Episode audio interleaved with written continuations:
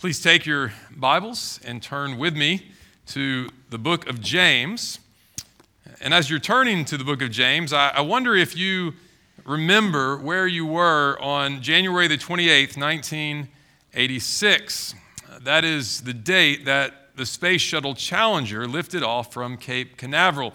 It was the 25th flight of a space shuttle that year, uh, and the mission was to place a communication satellite in orbit uh, and to study Halley's Comet. I had just turned 10 years old on January the 12th. I was in fourth grade and I have a foggy memory uh, of watching the launch at school. Now, if you know the story, unfortunately, you know that 73 seconds after liftoff, uh, to the horror of everyone watching, uh, the Space Shuttle Challenger blew up, killing all seven astronauts on board, including uh, Christa McAuliffe, who was a teacher from Concord, New Hampshire.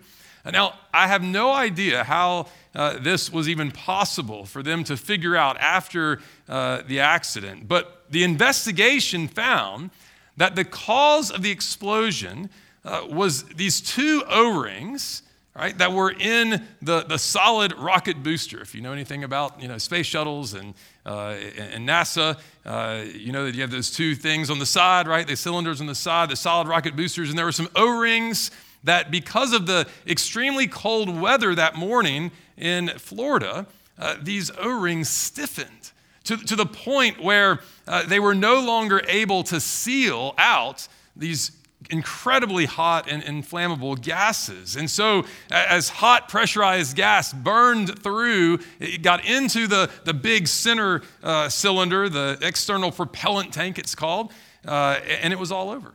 Now, now those O rings were actually 12 feet in diameter. You think 12 feet, that's like taller than a basketball goal, right? That's big. But compared to a space shuttle, it's very, very small, right? This morning in our text, we are looking at something very, very small that, had the ex- that has and can have the exact same devastating consequences that those O rings had for those seven astronauts and even for our country back in those days. We are looking in our text at the tongue and at the words that we speak. The tongue, James is going to tell us, can have powerful and even devastating effects. And we are called as God's people uh, to think about what we say, how we use our tongue, how we speak to those image bearers around us. So, hear God's word. We're going to read chapter 3, verses 1 through 12. James writes, Not many of you should become teachers, my brothers, for you know that we who teach will be judged with greater strictness. For we all stumble in many ways. And if anyone does not stumble in what he says, he is a perfect man, able also to bridle his whole body. If we put bits into the mouths of horses so that they obey us, we guide their whole bodies as well. Look at the ships also. Though they are so large and are driven by strong winds, they are guided by a very small rudder wherever the will of the pilot directs. So also the tongue is a small member, yet it boasts of great things. How great a forest is set ablaze by such a small fire. And the tongue is a fire, a world of unrighteousness. The tongue is set among our members, staining the whole body, setting on fire the entire course of life, and set on fire by hell. For every kind of beast and bird, of reptile and sea creature can, can be tamed and has been tamed by mankind. But no human being can tame the tongue. It is a restless evil, full of deadly poison. With it we bless our Lord and Father, and with it we curse people who are made in the likeness of God. From the same mouth come blessing and cursing. My brothers, these things ought not to be so. Does a spring pour forth from the same opening both fresh and salt water? Can a fig tree, my brothers, bear olives or a grapevine produce figs? Neither can a salt pond yield fresh water. Amen. The grass withers, the flower fades, but the word of our God stands forever. And this is very likely a passage that you are familiar with. Uh, you've probably also heard the verses that we've already looked at in the book of James that, that speak about speech, such as chapter 1, verse 19, be quick to hear, slow to speak, slow to anger, or chapter 1, verse 26, that, that says, if anyone thinks he's religious and doesn't bridle his tongue, but deceives his heart, this person's religion is worthless, right? It's, it's meaningless, it's all fake. Well, the book of James actually has a lot to say about speech, a, lot more than I think I'd ever seen sort of in one fell swoop, kind of, you know, all at once, right? Than just these three passages that uh, I, the one I've read and the two I've just alluded to. For, for instance, chapter 2, verse 12 exhorts us to speak and to act as those who are to be judged under the law of liberty. Chapter 4, verse 1 mentions quarrels and conflicts, which always have a verbal component to them. Uh, chapter 4, verse 11 tells us not to, not to speak evil against one another. Chapter 5, verse 9 commands us not to grumble against one another. Chapter 5, verse 12 is about oaths and vows, right? Oral, verbal things. But, but there's also several explicit references in this letter to things that we say, right? That can either be true or false, wise or foolish, loving or cruel, godly or ungodly. For instance, chapter 1, verse 13 James says, Let no one say when he is tempted, I'm being tempted by God, right? That's a heresy. That's false. In chapter 2, verse 3, uh, James says, if, if you pay attention to the one who wears fine clothing and you say, You sit over here in a good place, while you say to the poor man, You stand over there or sit down at my feet. So again, here's James saying, Here's an example of ways you can use your words in a very belittling, haughty, sinful way. Or chapter 2, verse 15 and 16. He says, If a brother or sister is poorly clothed and lacking in daily food, and one of you says to them, again, here's an explicit example, go in peace, be warmed be filled, without giving them the things they need for their body, what good is that? Right. so here's sort of a flippant use of, of words, a thoughtless use of words, an unloving use of words. Or chapter 4, verses 13 and 16. Come now, you who say, Today or tomorrow we will go into such and such a town and spend a year there and trade and make a profit. Yet you don't know what tomorrow is going to bring. What's your life? You're a mist that appears for a little time and then vanishes. Instead, you ought to say, here's James saying, look, don't say this, but say this. If the Lord wills, we will live and do this or that. As it is, you boast verbally, orally, with your words and your arrogance. All such boasting is evil.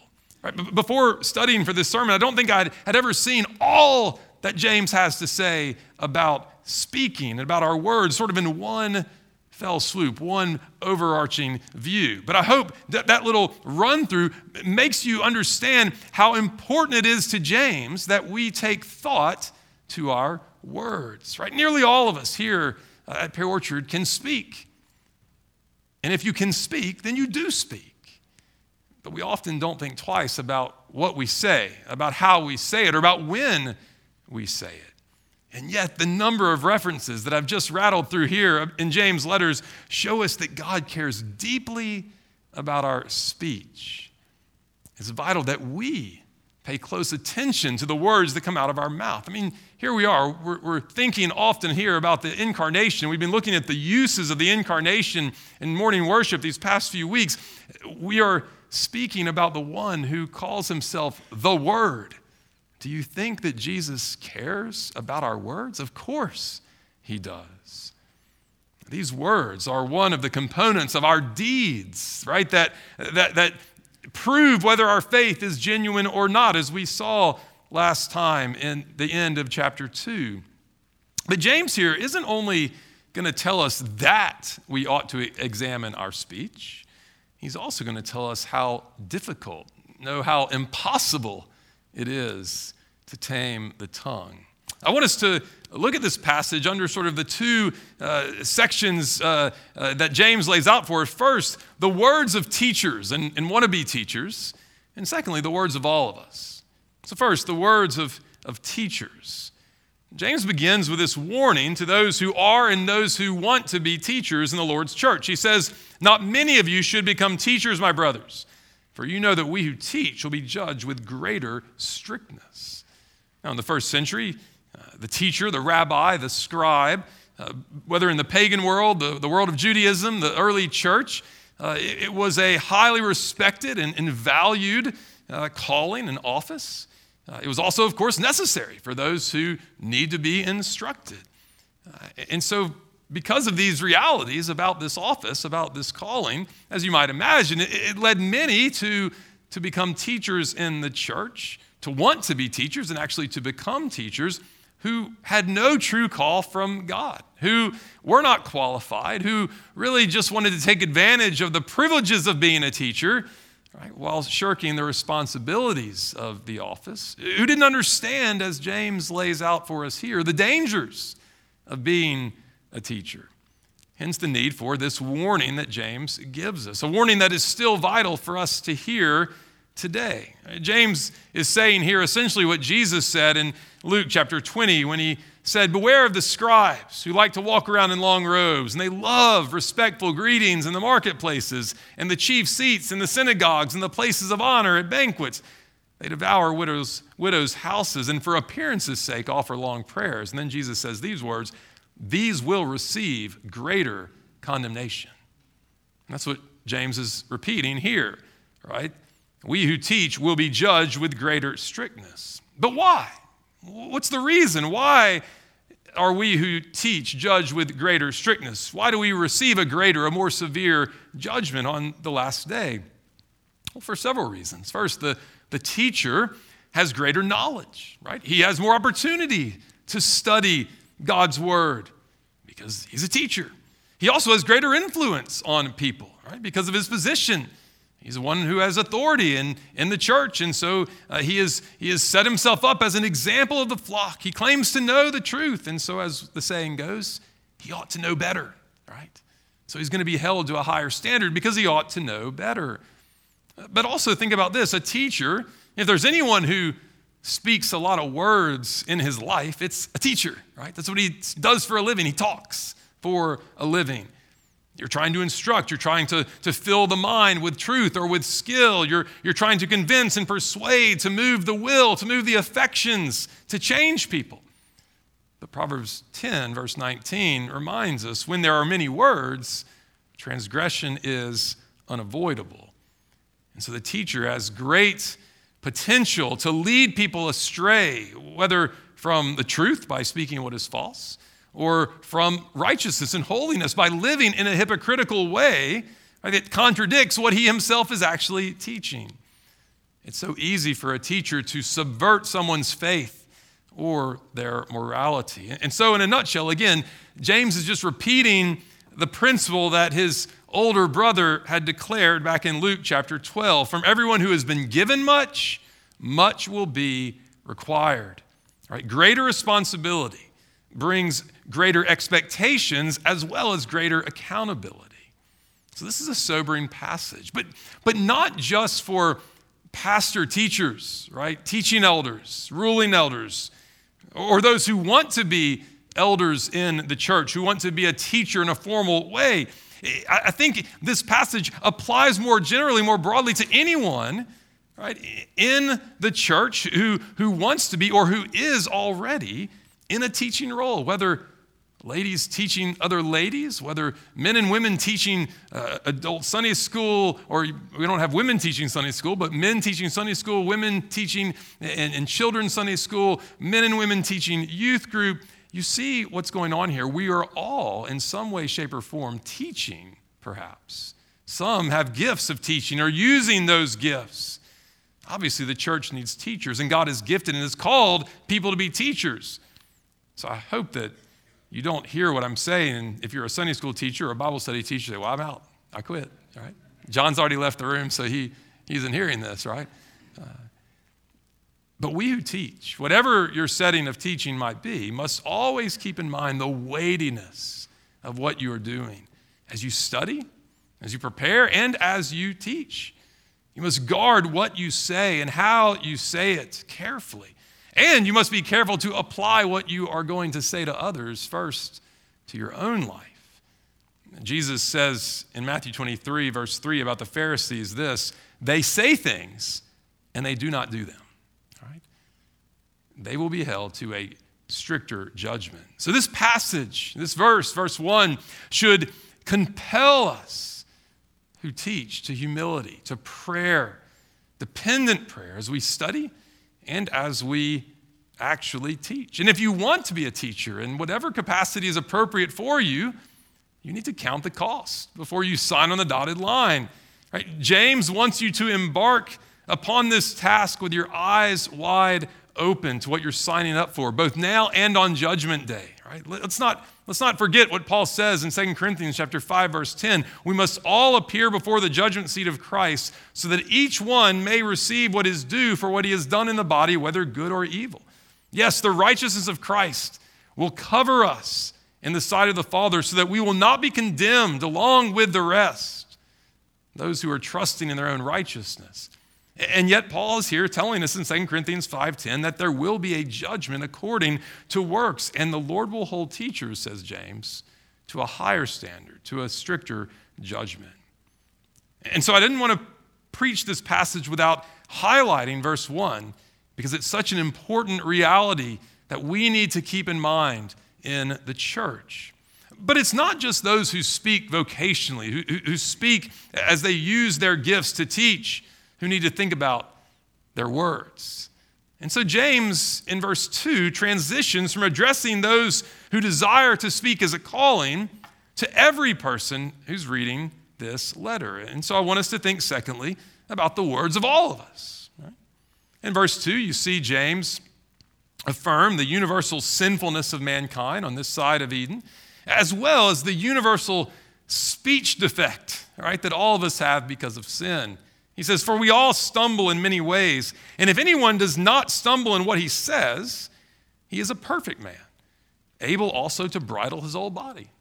Now, of course, none of us are perfect men or women or boys or girls, because all of us stumble in what we say. Whether we take the Lord's name in vain, speak it flippantly and thoughtlessly in a way that dishonors Him, whether we lie, whether we tear other people down with our words, whether we speak angrily or, or gossip, whether we judge others with our words, speak haughtily and boastfully, whether we just speak carelessly, right? Jesus says, for every careless word you speak, right, you will be judged. You'll be held accountable for the words that just flippantly come out of your mouth. And, and so, James here in this passage wants to show us the, the sinfulness of our sins of, of the tongue. And so he highlights three different truths about our words, and he uses incredible word pictures, right, to help us to see what it is he wants us to teach us about our words. And the first thing he wants to say is this our words are powerful, verses three to five. He uses the illustration of a bit and of a rudder to show that the tongue, though small, right, has an outsized impact. Now, for the first century, uh, a horse would have been the strongest machine right, that they would have known. A ship would have been the largest moving vehicle they would have known. And both of these uh, were the only thing that anyone would have ever steered. Right? You're steering a horse with a bit, you're steering a ship with a rudder. And, and both are steered and are controlled and guided by very small things. A bit fits into the mouth of a horse, and yet by it, says James, right, the rider guides the large animal wherever it is that he wants it to go. A rudder is tiny compared to the ship itself, and compared to the power of the winds, and yet the pilot can use this rudder to guide the boat according to his will. In the same way, James is trying to tell us the tongue is not a large part of our body, and yet it can do large things, whether for good or for ill. I think the, the best way to understand that word, it boasts of great things, is, is, is not negatively, but, but in the sense that, that it, it claims to control rightly the direction, the, the outcomes of life, right? It, it, it makes large claims for itself, whether for good or for ill. Right? Our speech, in a very real way, does determine our destinies, who we are, what we do. You have a conversation with someone that can open a door at a, at a job interview or can close a door at a job interview, right? You, you, your words can, can save a life or can destroy a life. And so James is comparing the tongue to a bit, to a rudder right? That is small and yet does incredibly large and weighty things. But next, he goes on to tell us that our words are not just powerful, they are destructive. Verses 5 to 8. He uses this image of a forest fire that's started by a small campfire or even a, a tiny spark, right? We in America are all too familiar with forest fires, right? We, we understand this image. It's a, it, it is a decidedly negative image. For James tells us that the tongue is a fire that sets on fire and destroys the entire course of our life. Our speech corrupts, he says, and, and stains the entirety of who we are. It is in itself a world of unrighteousness. That is, all the wickedness of the world is, is expressed by the tongue in our words.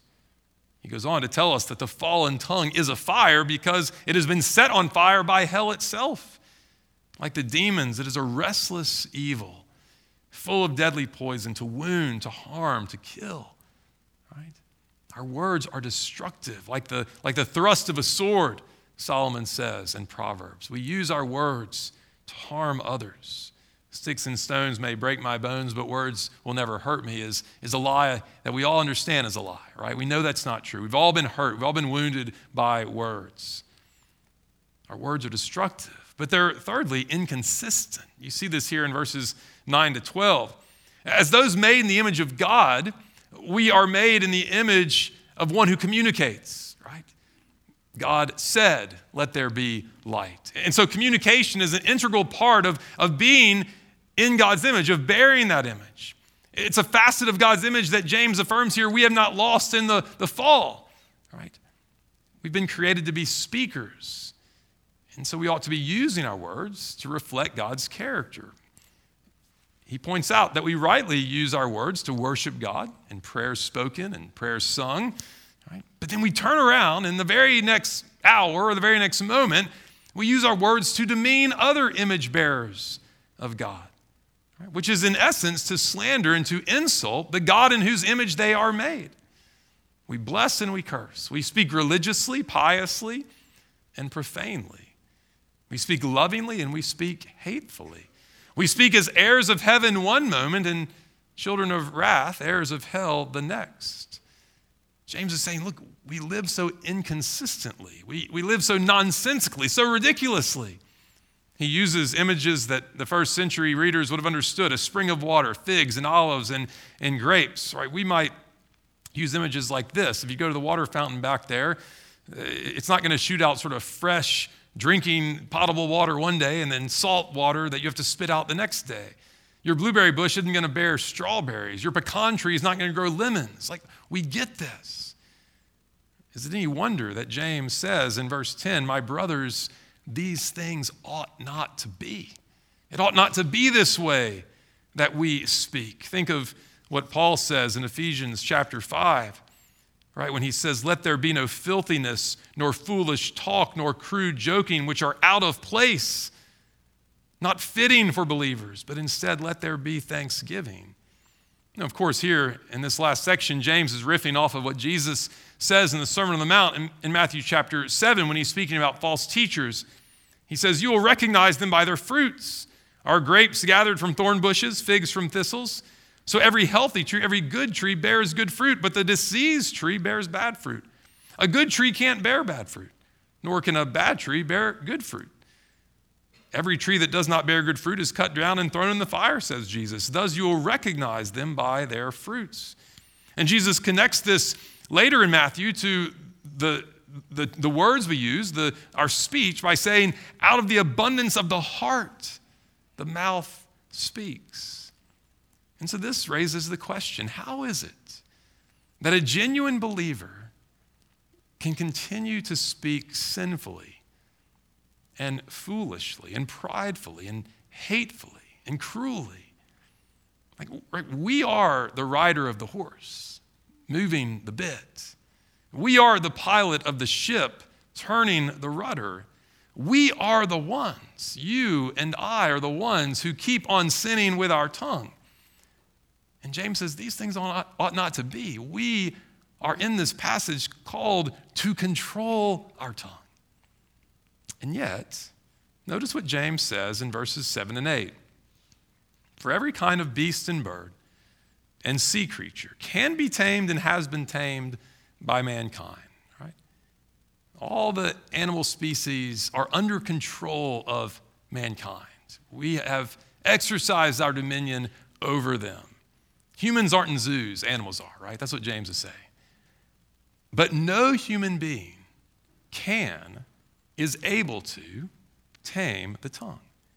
Right, we have all control over the animal kingdom, but we have no control over our speech. No one can, he says, control the tongue. And so, do you see the point that James is making?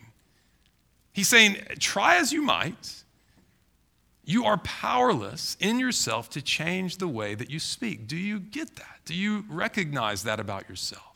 Do you recognize that, that word sins are the hardest sins to kill? That the tongue is, is the last part of your body to get under control. Think about it. Think about the people you know that are extremely talented in dieting, right? Extremely talented in exercising, extremely talented in sports and athletics or in time management. And yet, even the most talented, the most self controlled person you know in some area of life cannot control his speech, has said things and continues to say things that he regrets, that he wishes he could take back, that he could put back into his mouth. You see, this passage, like the law of God in general, should drive us to recognize, first and foremost, that we are sinners who stand in need of a Savior. But secondly, as the law is designed to do, this passage should drive us to Jesus Christ. It should drive us to see that Jesus came into this world born as a real, live human, fully man, but as a sinless man. Right? Why was there a need for a virgin conception? So that Jesus would not be in Adam, right? Bearing that fallen nature under the guilt of Adam's first sin, but that Jesus would be sinless, free from the taint of original sin. Jesus had to be fully man and fully God in order that he might live a holy and righteous life. Jesus was tempted as we were in every way, even tempted to speak sinfully, and yet, as Hebrews 4 tells us, he never sinned. He didn't sin once in speech. And why did he do this? But so, as we alluded to earlier, his righteousness, his righteous speech, might be credited to our account for our justification. And then at the end of his life, why did he become a man? Cur deus homo, as Anselm puts it. Why the God man? And Jesus became a man in order to die to die on the cross, to pay the penalty for our sin, to bear the punishment that our sinful words demanded. You see, even if we had done nothing else wrong in our life, as James chapter 2, verse 10 puts it, you remember that verse? He says, Whoever keeps the whole law but fails in one point has become accountable for all of it. Even if you never thought or did anything wrong, you would have needed Jesus to save you from your sins of the tongue. And so this passage should kill our pride and show us that we are sinners. And I don't think we need this passage to show us, do we, that we sin in our speech. We know that. But this text sort of drives it home all the more. And this text points us again to Jesus. It shows us how perfect Jesus is in his speech. This text should drive us constantly to humility, to crying out to the Lord for forgiveness for our sins of the tongue, and crying out to him for help in our sanctification as we seek to live according to his word. You see, this passage reminds us that we ought not to expect perfection in this life. But that truth, that we ought not to expect perfection in this life, should never lead us to stop caring and aiming for perfection in this life. Some of you know that I uh, for a time, owned a little publishing company, Log College Press. I published 10 booklets and six books. And I tell you, I confess that I started that publishing company out of some degree of pride that I'm not going to have any typos in my books. Zero, zero. And I can tell you about a shadow of a doubt, every single one of the 16 things I've published has typos in them, right? It was a very humbling experience in that regard. Um, but I did not stop striving for zero typos. Right? I didn't say, oh, well, they've all got typos, so uh, let's just not even worry about them. Right? That's the same way we ought to be in the Christian life. Yes, says Paul, none of us are going to, to live a perfect, sinless life. But what do we do? We forget what lies behind, Philippians 3. We press forward. Right? Press forward to what lies ahead, to take hold of that for which also we were taken hold of by Jesus. Jesus has saved us, has died for us, redeemed us from every lawless deed, right? So that we might walk in good deeds, including the, the sins of the tongue, putting these sins to death. Right? With David in Psalm 141, this passage ought to lead us to pray Set a guard, O Lord, over my mouth. Keep watch over the door of my lips. But it should also lead us to compassion toward those who continue to speak sinfully, right? Even as we exhort them and, and call them and ourselves to guard their speech, to check their words. Right? So, do you see all that, that God is doing through this text? He's, he's showing you that you're a sinful speaker, He's showing you that Jesus is a sinless speaker. He's showing you that, that you aren't going to be able to, to, to stop sinning with your tongue, but that you should never stop trying to stop sinning with your tongue. My brothers, these things ought not to be. And so we have humility toward God and toward one another. We are slow to speak, quick to listen, slow to be angry. We're called to guard our speech, to check our words before we say them. A couple weeks ago, Will uh, Moon pointed out to me that there was a letter that Abraham Lincoln wrote to General George Meade after the victory over uh, the Confederate troops at Gettysburg. Lincoln was very disappointed, probably even incensed, right, that his general did not sort of finish the South, right, and pursue Robert E. Lee uh, and just destroy the Southern Army at that, that point. And, and so uh, that word got back to Meade. He turned in his letter of resignation, uh, and Abraham Lincoln wrote a letter, two and a half pages. You see, you can find it online, uh, where he is essentially telling General Meade why he has relieved him of his command. All right? And it's, it's actually a very gracious letter. Uh, but here's the thing Lincoln took that letter and put it in his desk. And on the envelope in which the letter is found says to General Meade, never sent or signed. Abraham Lincoln knew better than to just send out whatever was on his mind, right? To say what was on his heart and just to say it, just let it come out of his mouth. He had a, a door, a gate, a guard over his lips. And so General Meade stayed as the commander of the, the Army of the Potomac under General Grant until the end of the Civil War. Right? Brothers and sisters, may the Lord enable us to, to think, to wait before we speak to stick, to stick the letter back in the desk drawer, as it were. Right? Why? Because the Lord Jesus Christ has come into this world to give himself for us, to live for us and to die for us, that we might be a people who care about our words? And who pursue holiness and the fear of the Lord in this area of our speech. Let's stick that letter back in the drawer. Let's think before we speak to bring glory to God because we know that our words are powerful. We know that our words can be destructive. We know that we live so inconsistently. So, by the grace of God, for the glory of God, and the glory of His Son, and the Spirit who indwells us, may we be those who seek to live and to speak in ways that bring honor and glory to Him. Let's pray together. Father, you know each one of us, and you know how we fail to speak in ways that please you.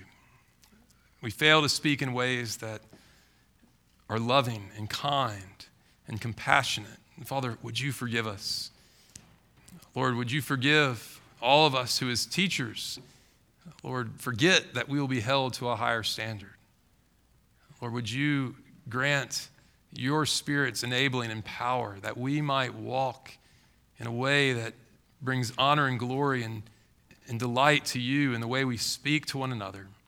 Lord, particularly as we enter upon a season in which we're going to be around a lot of family members, Lord, we ask that we would particularly be keen to think about how we talk to those that are closest to us, how we talk to those that we love the most and that love us the most. Lord, we pray for your Holy Spirit's power to help us to live out of our union with Jesus Christ so that we might put sin to death, considering ourselves dead to sin and alive to God in Christ Jesus. Lord, let us not let sin reign in our mortal bodies, that we would obey sin, but help us to be slaves to you, O Lord. Help us to be humble, even as we recognize that none of us are going to be perfect in our speech. Lord, let us be quick to seek your forgiveness, to seek forgiveness of others against whom we have spoken cruelly and wrongly. Oh, Lord, would you help us to care about how we speak? We pray these things in Jesus' name. Amen.